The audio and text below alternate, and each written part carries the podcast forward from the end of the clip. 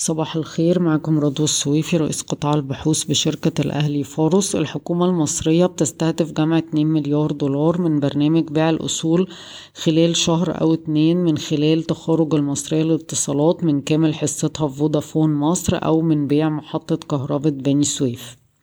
أعطى مجلس النواب أمس موافقة نهائية على الميزانية للعام المالي 23-24 مع عجز كلي قدره 849 مليار جنيه مصري أو 7% من الناتج المحلي.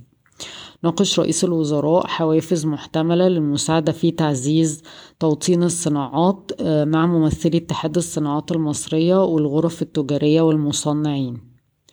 تستعد مصر لجذب استثمارات أجنبية مباشرة بقيمة 12 مليار دولار أمريكي في عام 23-24 بارتفاع 20% عن العام المالي الحالي.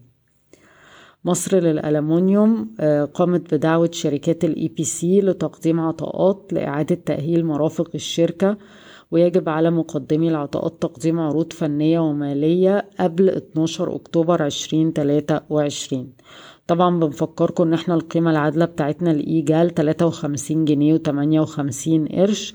وطبعا محطة الطاقة الشمسية أو تحسن أسعار الكهرباء أو تجديد خطوط الإنتاج في الشركة ده طبعا هيرفع الكفاءة ويقلل التكاليف ويعتبر دافع لمزيد من النمو في الشركة وبالتالي قيمة عادلة أعلى من القيمة الحالية.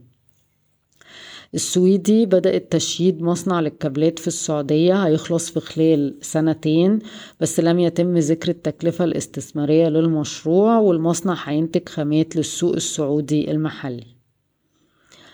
الرئيس التنفيذي لشركة رواد التابعة للسويدي لديها خطط للتوسع في السعودية والوصول لمحفظة ما بين 500 مليون ومليار ريال سعودي في هذا العام 2023 بنك الاستثمار القومي خفض حصته في مصر بني سويف للأسمنت في المية تقريبا من عشرين في المية من خلال بيع أربعة وتسعة من عشرة مليون سهم بقيمة إجمالية مية تلاتة وخمسين مليون جنيه مصري متوسط سعر السهم واحد وتلاتين جنيه ونص.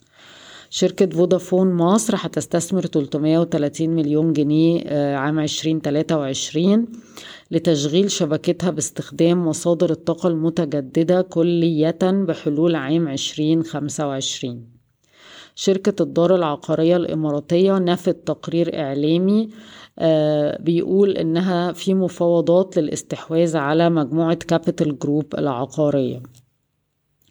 مصر للطيران هتطلق مسارين جداد واحد لمانشستر والتاني لنيودلهي في الأشهر المقبلة كجزء من جهود الحكومة لتحفيز السياحة. بشكركم ويوم سعيد.